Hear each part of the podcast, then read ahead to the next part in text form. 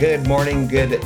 afternoon, and good evening, and welcome to Nihongo Joe's Disney. I'm your host, Mickey, and the other host is. Nelson, what's up? Yes. What's up, What's everybody? up? あら火曜 It's 日 a ちょっとね。 Tuesday. Tuesday, baby. ちょっとポッドキャスト遅れての配信ね。版で聞いてる方はねごめんなさいね。ちょっと今日は。いえ、すいません、本当。 ちょっと二人ともやっぱりでもねい忙しいんだけど。はい。忙しいですよ、はあのなんですが今日の、えーとまあ、ニュースだったりとかを火曜日は扱うわけなんですけど、今日の、えー、とニュースに関してはタイトルで見てあの分かるとは思うんですが一応前もって、えーお伝えしますかなりセンシティブな、えー、と題材を扱うので、まあ、そういうもの性的なえーとまあ、性犯罪だったりとか性的な描写がかなり入ってるような、えー回なのでちょっときついなっていう人は多分聞かない見ない方がいいと思いますということだけそうですね。あの、なるべくこの、本当細かい話は、しあの、ふ触れないようにはしようと思ってるんだけどね。うんうんまあ、なるべくこのドキュメンタリーの、まあ、本当に総合的に見て、あとその、日本社会から見たものとか、いろいろ、あの、もっと大きな目線でやりたいと思うんだけど、本当にミッキーのおっしゃる通りで、ちょっとそういう、こういうネタが、あの、苦手な方は、もう遠慮なく、ね、あの、はい止めていただいても構いませんというか、はい。ということで、今日はね、もうあの話題のあの BBC のドキュメンタリーね。はいのこれは映画、え英語のタイトルが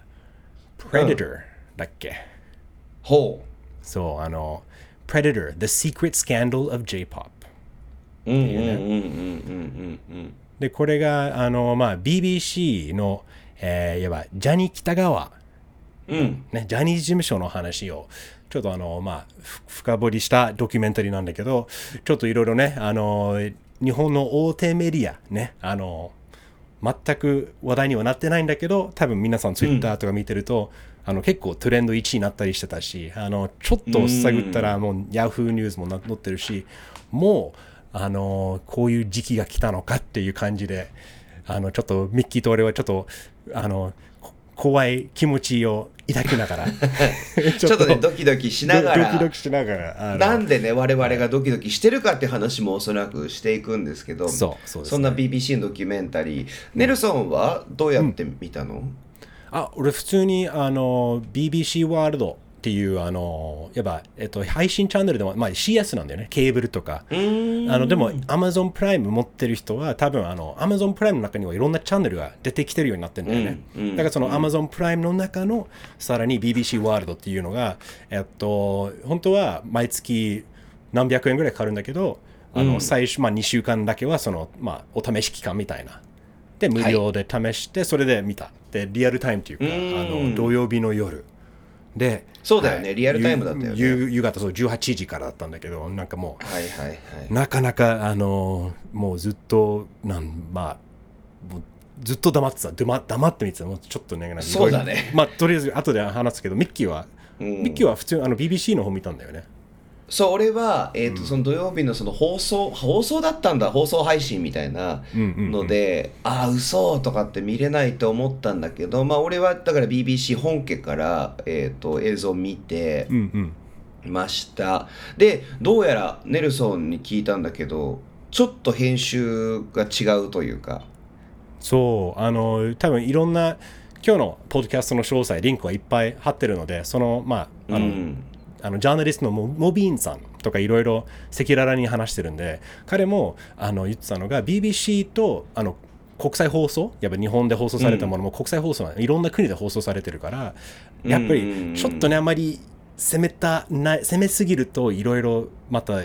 問題がなるからなるからその4分ぐらいとか4分5分ぐらいは削られたっていう話になっててうん。あのでミキと話してやっぱりそうだったんだねって結構結構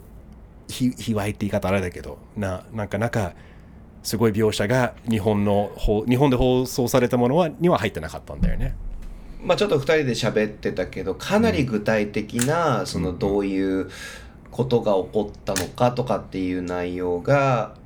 出てくるんじゃないかなっていう話にはなったね。まあそういうなんか34分だっけねカットされてんだよね日本版は。そうと言ってた。だからまああのその話何がカットされたのか、まあみみんな調べれば出てくると思うんだけどあのだからこの、うん。細かいこのジャニーズ事務所そのジャニー喜多川が過去に行われたことはあのまあ日本の裁判でもね一応事実とかとして認められてるうんうんうんうん。ものも出てきてるからこのドキュメンタリー見なくても普通にネットで調べれば出てくるのであの、うん。皆さんあの普通に本当にあのもっと深くね知りたい方はし調べてみてください。いろいろ、うん。あのこれが本当にあのまあいもっとっていうかこれ以上なんか喋る前にまずはミッキーと俺の2人ね一応ジャニーズ事務所と仕事もしてるわけだから、まあ、なるべく透明性を持ってあの話したよね、だからもう皆さんもねあのや俺もあの歌詞のチェックやったりもしかしたら作詞でたまにな名前載ったりすることもあるかもしれないしあの、うんうん。うんこの間ねミッキーと一緒にあのあるグループの英語指導あの English Direction そうそうそう。の発音とかかね。そういうのをよくやってるよね。だからあの本当にね俺は今結構ジャニーズ事務所とも今でもすごい世話になってるし本当に俺が関わっているみんなはいいい人ばっかりだしアーティストたちもみんなうん。本当になんか才能ある人もたくさんいるしすごくみんな、ね、努力家でねあのいい人が多いっていうのは、ま、とにかくねうん。あの前提として言わん言っとかないとまずいかなって思ったんだよね。もうこれ変にね、このポッドキャスト切り取られて、なんか、ちゃんとみんな聞いてくれれば、本当ミッキーと俺は、あの、なんかジャニーズ事務所を潰すとかじゃなくて、本当にこの世話になってるし、仲いいところでもあるので、そうそうそうそうだからこそ、うんだからこそ語りたいっていうか、ね。そうだからこそそ喋らないとさっていうのはあるその特に関わりがあるっていう点で言うと余計大きいかなっていうふうには思いますね。そう。でちなみにそのそれだけじゃなくてこのあのドキュメンタリーのめぐみインマンっていうあのもう一人ディレクター、うん。プロデューサーの女性の方なんだけど、にあの日記まあ、日本生まれの、えっと、イギリスのハーフの方なんだけど、うん。彼女実はあの彼僕も連絡もらったんだよねだから。えー、そうなんだね。そう。だから多分どっかで NHK かなんかいろんな人に連絡して、あネルソンっていう人も関わってるよみたいな。だからあの、はいはい。インタビューできませんかっていう話あまあでインタビューなかったんだけど、とりあえずあのこういうことやろうとしてるんだけどネルソンなんか話できませんかみたいなことでいや俺は全く直接そういう知り合いもね、あのあの事実をしてるわけじゃないからなおさら自分もキャリアあるから逆にこれ協力万が一ね何かあったら万が一俺協力的になったら本当にキャリアが終わってしまうんじゃないかなっていうのを なんかマジでこのドキュメンタリーが言ったことをその中でね、うん。いろんな人に断られたっていうのは俺その中の一人って思っちゃうと本当に残酷な気持ちになってしまって。うん。ね、あの断ったわけじゃないけど、でもなんか、ね、あの協協力できるものが限られてたっていうのが、あのまあ、そもそも関わりも、まあ、それぐらいのっていうのもあるわけもだし。ちろんね、そう、なんかあのほん本当にそれは間違いない、俺はそんな特別な情報をしてるわけじゃないし、ねでも、うん。あのそれぐらい多分あの本当に本格的にいろんなあの関係者を、ね、インタビューしようとし,、したのになかなか多分ねあの断られて俺みたいなうん結構離れた人でも多分声をかけたんじゃないかなっていう印象だったのでそれも一応言っとかないと。そうなんだね。そう。でもとりあえず、あのミッキーはとりこの、まあ、ドキュメンタリー自体まずはその見終わった後のなんか、まあ、作品としてはどう思ったの、なんかねこの BBC のドキュメンタリーとして。作品としてはそうね。まあ結構ショッキングなドキュメンタリーになってるなとかっていうのでうーん。あとはそうね。なんか限界があったんだなっていうのはあった。情報がやっぱりネルソンの言うようにインタビューできる人もすごく少ない。で情報もほとんどないっていうのですごく大変そうだなとは思った。ドキュメンタリーでえっ、とうんそうだね。そんな感じだったかな。でも確かにミッキーが言ったようにうん。この限界を感じれる場面あるよね。なんかやたらと、あの夜の渋谷夜の東京やたらと映ってるシーンとか。よく通るところは映ってたね。あのタクシーを乗ってるシーンとか、ただ外見てるシーンとかっていうのがああ頑張ったねっていうなんかこの。大変だったと思う。そうそうだから、あのなんか結構、まあ、短い間頑張ったんだけど本当にねミキのおっしゃる通りちょっと限界をもう感じたんだけど、うんで実はこのミキが本当に今言ったんだけどこの実はこの記者会見もやってんだよね。日本国内で。このモビーンとめぐみがでこれが日本の日本外国特派員協会ね、うん。あのいわばその外国日本に住んでいる日本、まあ、在住の外国の記者たち。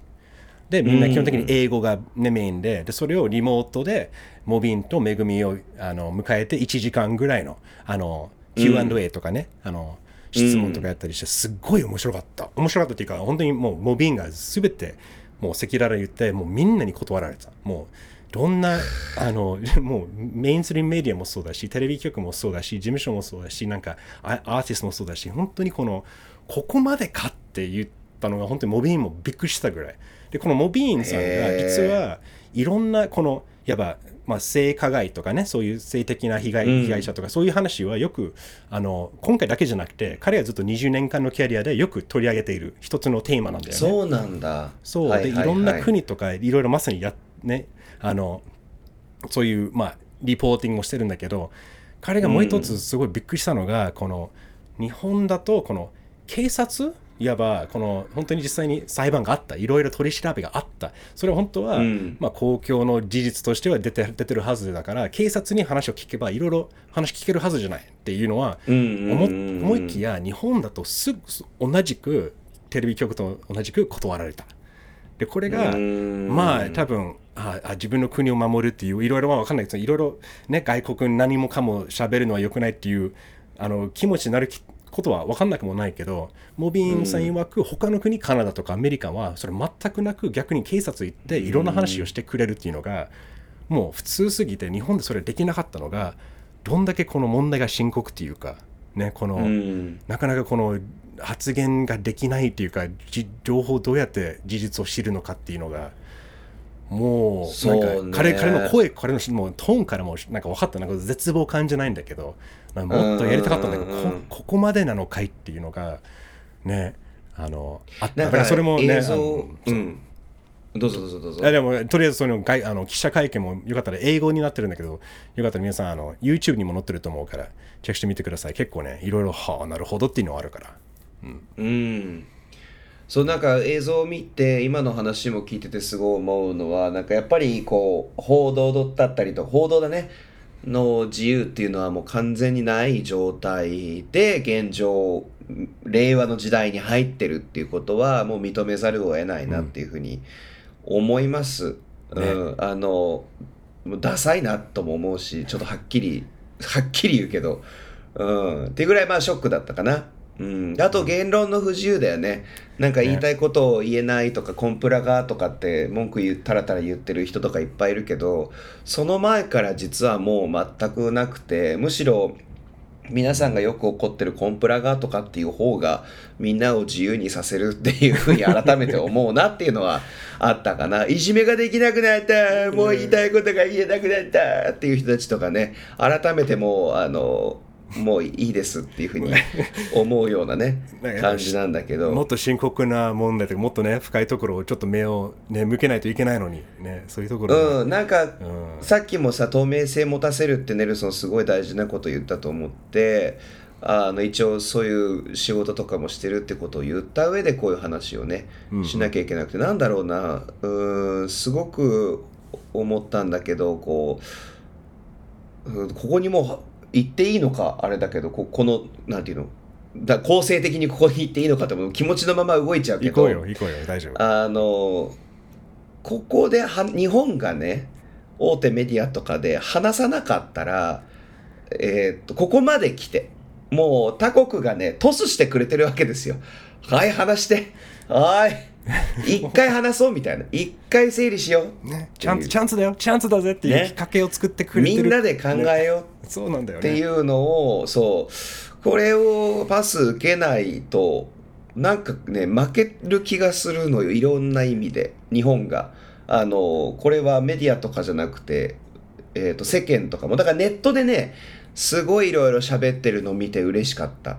でちゃんと喋ってるしネットの意見がまさにしっかりしてるのよ。あので そこはね例えばちょっとちょっと思ったの。あの BBC の今回のドキュメンタリーとかで街頭インタビューとかっていうの俺基本信用しないから、あね。あのちょっとあの独特な方だったんだよね。その日本でインタビューしてる方たちは、うん。みんなそう、ね。その考え方がいるいるああいうふうに考える人。いいじゃん別にみたいな。そんなのわざわざなくなっちゃったんだし話すこととかっていう。ふうに思ってる人をいっぱい入れてるんだけどいっぱいでもないんだよね。だから俺どっちかっていうと、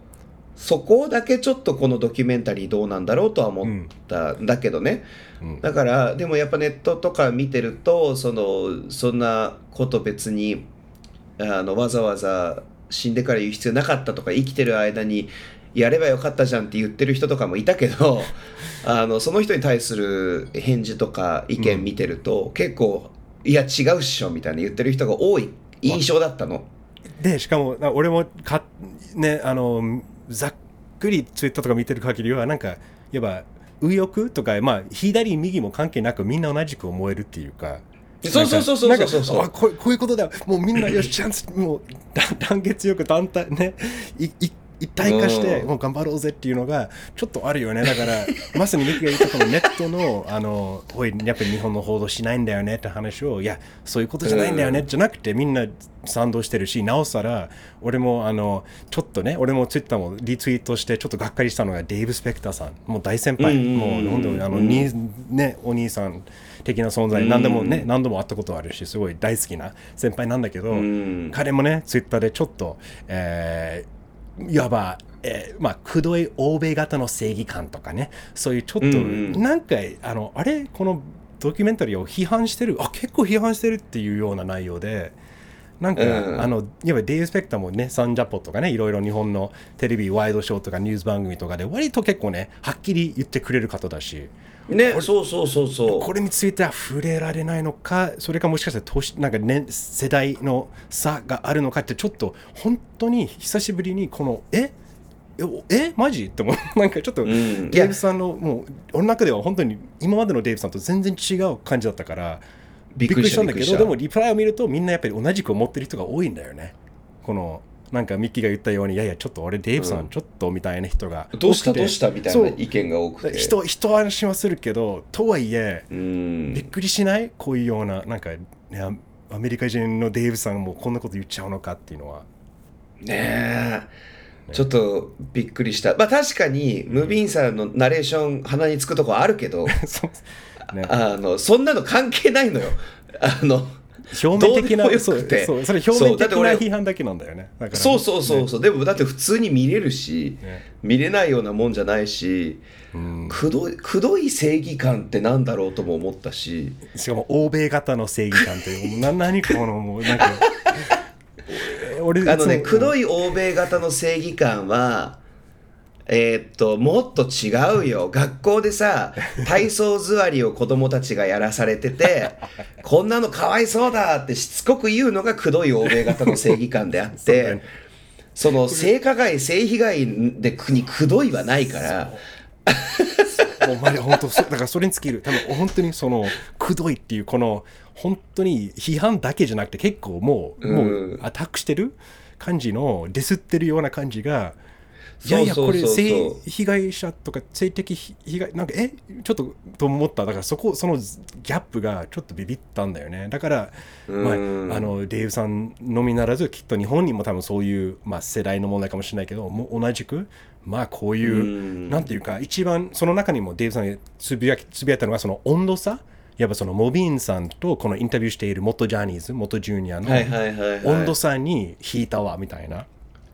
だから驚くっていうか、うんうんうんとそう実際の当事者らの温度差に驚くって書いてあったんだけどつまりん。みんなねあのこれ普通にあの YouTube でも日本語字幕で載ってるのであのこの詳細でもリンク貼るので皆さんよかったらあのちょっと切り取ったジャニーズジュニアとのインタビューのシーンはあるので見てみてください。うん。あのうん。であのそのいわばこの温度差があるんだけどその温度差っていうのがそのモビーンが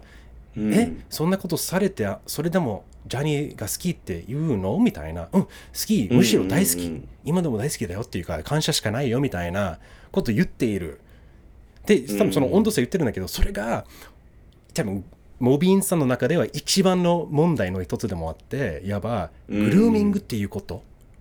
うん。だからあのこれ多分日本語の中でもあまりそんなあの広まってない言葉だと思うんだけどよくこのそうだね。ね、弱い立場にいるいわば若い子供とかその性的被害を与えてこれが普通ですよとかいや大好きだだよ愛してるからこうしてるよみたいな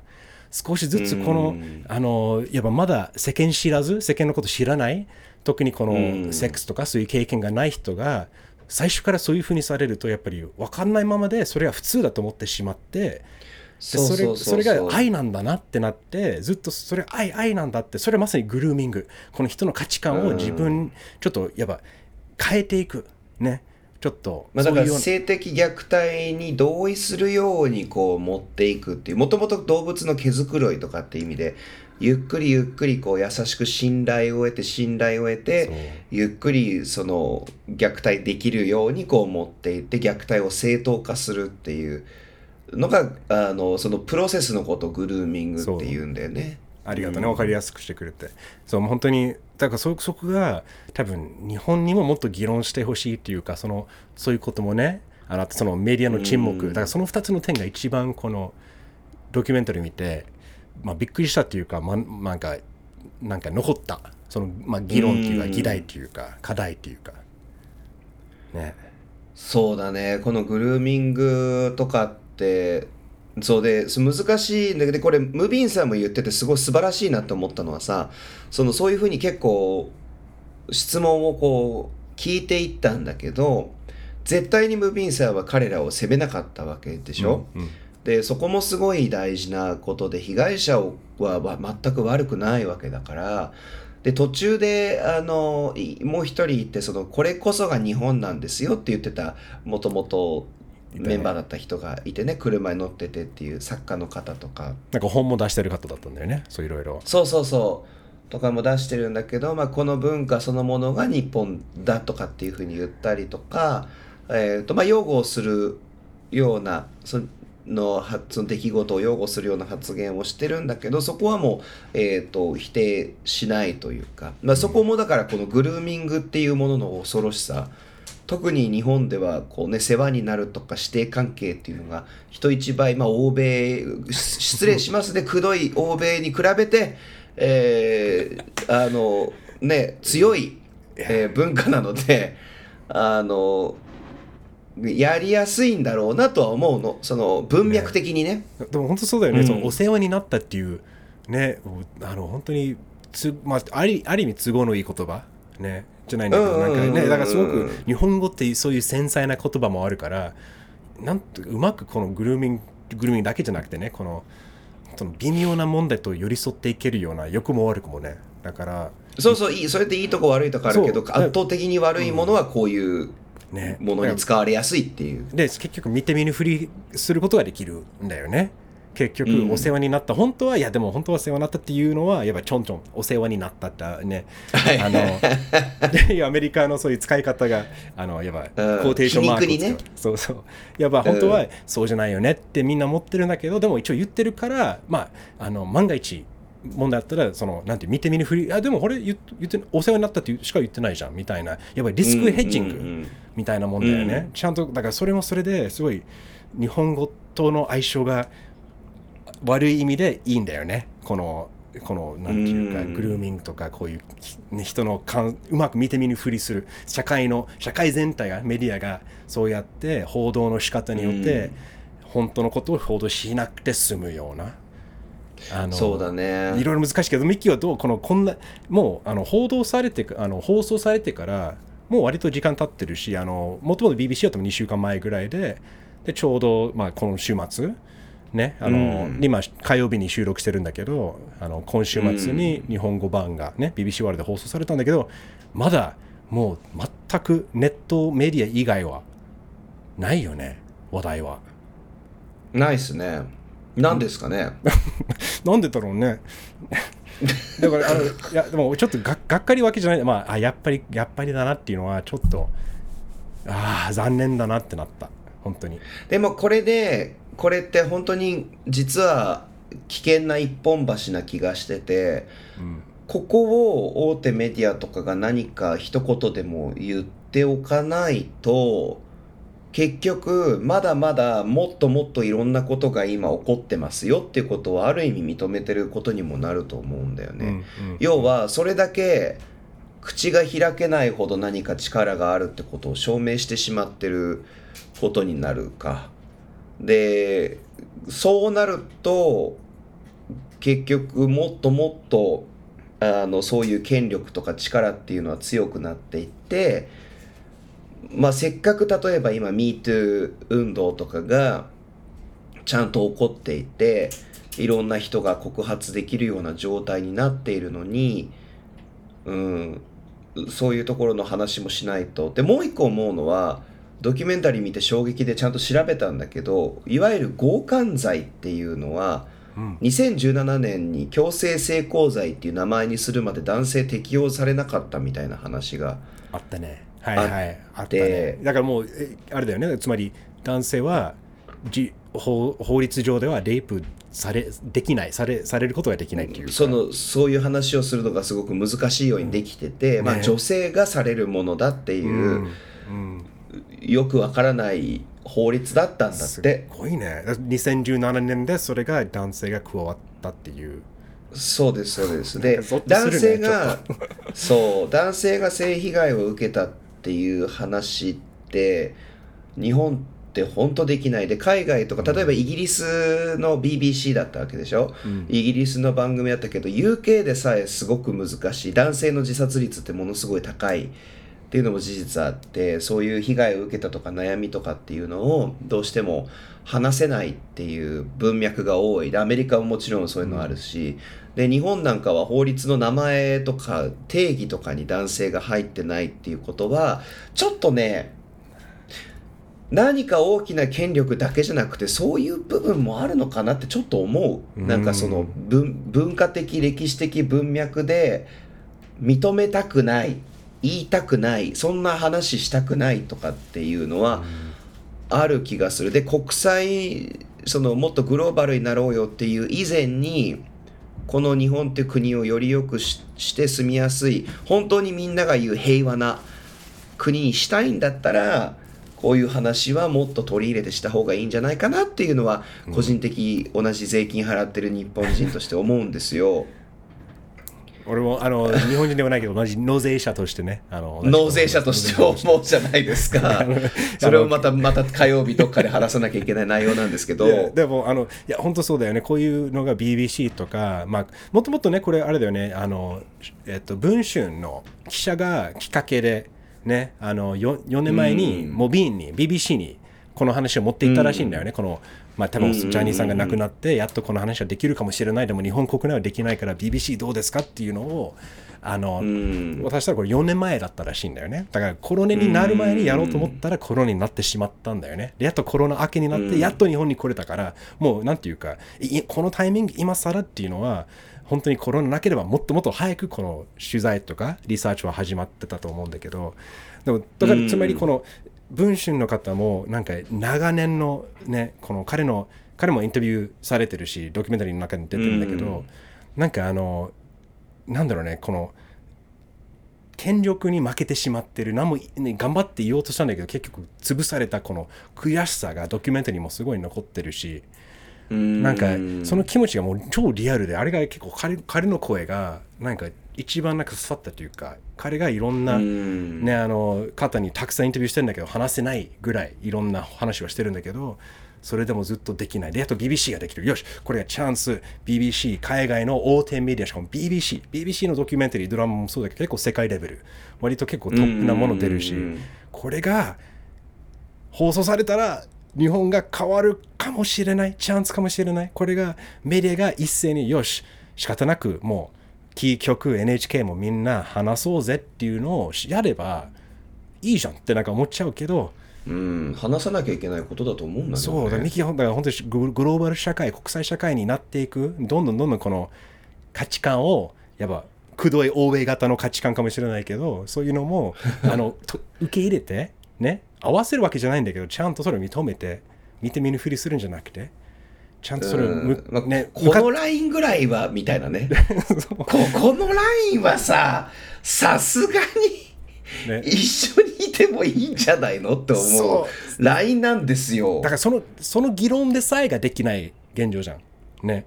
ね。うんだこれぐらいでライン引きましょうよ。これ以上はやっちゃいけないんでしょっていう話でさえできないっていうのがうん恐ろしいよね。だからまだしまだ希望は持ちたいし、まだそのうちどんどんネットでね、ツイッターで、ね、こうやってポッドキャストで他の人がやっぱり喋るようになると無視ができなくなると思うんだけどやっぱりちょっと日本の現状もその残残酷さじゃないんだけどなんかね現実がすごい実感できた気がするよね。でも今こそここでこそネット民頑張ってほしい。申し訳な い。もう我々はビビりながらねうん。これを喋ってるんですよ、ちょっとここは皆さんの力も必要だなとぜひ見て、ね。見れる人はね見てほしいしなんかどうにかしてこの映像を手に入れてほしい。もうクリップだけでもいいよね。変なうん仕切り取られてる部分だけでもいいから見てみてっていう。もう見てる人がほとんど聞いてるとは思うんですけど、うんうん。ちょっとここれはさすがにもっとうんとネットでちゃんとやった方がいいなっていうふうに思います。で、もう一個俺の中でちょっと一個やっぱり気になることがあって、まあ、グローバル化とかの話だけど、えっ、と別の番組とかでもこの間話したんだけどいわゆる活動なんかもう日本なんか終わってるんですよとかって言ってあのこういうふうにしないとアメリカなんかこうだよとかさ言ってイギリスなんかこうだよとかって言ってるのが多いんだけどそれやってる人たち本当にやめてほしくて、うん ちょっと話それるようでそれないんだけど。やっぱりり思った今回のね、うん、ドキュメンタリーを見ていてとかそのいろいろな文脈とかを考え例えばその強制性交罪とかっていうのがもともと強姦罪でとかっていう文化的歴史的文脈が全然違うところにその欧米のやり方のその活動ね今回のドキュメンタリーは別です、うん。今回のドキュメンタリーは素晴らしい。よく浮き彫りにしてくれた。でえっ、とこのドキュメンタリーが素晴らしかったのはメインテーマはなんで日本はこんなに黙り込んでるんだだったのが素晴らしかった、うんうん、そこはもう超評価すべき。で、えーその上で、えー言っておくとやっぱり今後そういう声を出そうよとかなんかこういうのは変えた方がいいよねってみんなで運動するときに海外から直輸するのは良くないかなっていうのはうん。思う。で直輸することによって、えー、と確かに二分化は進んでいく。二分化進むと儲かるのよ。いやうんうん。美味しいのよ。いいねも来るし広告も来るし政治家もね政治家はもそのとねそのどんどん当選されるし今のね自民党が。それはもうね。あとアアメリカもですよ。ん。そういう二分化させるようなことを言うような人たちがこうね実権握ってますけどね本当にこういう例えば今回のねこととかだから俺とネルソン結構入念に今回打ち合わせてどういうふうにこれを伝えようか。ただどこかを潰すとかえーっとっていうことはやりたくない、あの、うん、そうじゃなくて議論ただこういう話がしたいっていうことなので、まあ、それだけ言いたいなとは思った。いやあのだからそのアクティビズムとかねそのその運動とかもっとその本当にその欧米型ね。待ってすごい今日のテーマテーマキーワード欧米型？くどい欧米型？あのねデイブさんありがとうデイブ兄さん。ありがとうございますって感じだけど。でもやっぱりそうそうだよね。そのやっぱりちょっと調理して日本人ならねなりにできることやっぱり絶対あるしもっと頭を使ってね賢くしてうん。ちょっとあのうん。微調整していけばいいと思うしね。でもあのこういうものはとりあえず見て見ぬふりすることがまあ共犯って言っいやちゃっだけどね。ていい人もまあやっぱ俺はそこまで言わないけどでも思う人はいると思うんだよね、いわばこの思う人いる。あの、ん。もうとりあえずいやいやあるけど今はいいんじゃないんじゃないみたいな。っていうなんかもう,、もう過去のことだから。っていうかもうっていうかうん。BBC の方は大変じゃん。いろいろあの地味なんでだサビルだっけ？いろいろか BBC もいろいろ問題あったし。でもあの、うんそう。だからミキが言ったようにそのメディアにもまたつなげていくとこの BBC も自分のねやっぱりこれが NHK いわばイギリスの NHK みたいなもんね公共放送で。同じくジミー・セビルっていうねあの昔のうん。すごいやっぱ子供に愛されているおあのお父さん役いろんな番組やったりしてすごいやっぱ本当にあの、まあ、日本で言うとん誰だろうね。まあでもとりあえずずっとテレビ出てるような人だったんだけど結局彼がいろいろね長年まさにグルーミングをしてたんだよね子供たちを。ででそれがとんでもない彼も亡くなった後でいろいろ問題になってで BBC が自分たちでもうドキュメンタリーも作ってねしかもドラマも作って、いわばなんていうかあの目をそらすんじゃなくて逆にこれをどんどんどんどんもう亡くなって何年後とか 10, 10年後とかでもなんかそのドキュメンタリーを作ったりちゃんとみんなのあの、まあ、民族、まあ、国民たちのみんなの意識を高めて、うん。いや忘れち忘れちゃいけないよこういうことがあったよ。二度とこれはあっちゃいけないよっていうのが BBC が言ってるっていうのがあの大事で。うん。だから NHK とかねうん。そういう日本のテレビ局よくこのジャニーズ事務所とね絡んあのもうみんな仕事してるからやっぱりその責任を持って言うっていうのがあの本当にそうなったらいいないいのになっていう思いだよね。本当に今は。あのあとは確かにその話をちょっといろいろ自分の中でこう今のネルソンの話聞きながら議論をしてて今じゃあもっと大々的に話すことによって実際当事者たちがねあのどういうふうになるのかっていうのもあると思うんだよね、うん。二次被害とかっていうのはすごく気をつけなきゃいけない、うん。よくある。その日本でもそういう何同意のない、まあ、レイプだったりとかって女性が被害者だったりとかって男性が被害者だったりとかって時はやっぱり被害者に寄り添わなきゃいけない。んだけど、えー、とこういうだからだからこそ気をつけなきゃいけないけどこういう話をする時に。だからといって全く話さないのも難しい問題でそれは俺はないと思う。で結局じゃあ今この話を持ち出してる人が悪いとかあの被害者が悪いとかではなく全て性加害者が悪いっていうのをもう大前提としてちゃんと話さなきゃいけないなとは思うよね。線を引いてねだからこれを超えちゃいけない線でしょっていうのはん。もうみんな多分明確にはできるはずなんだよね。だからそこから決めてよしじゃあ話をしよう。もうそのどんどん社会を進化させようとかね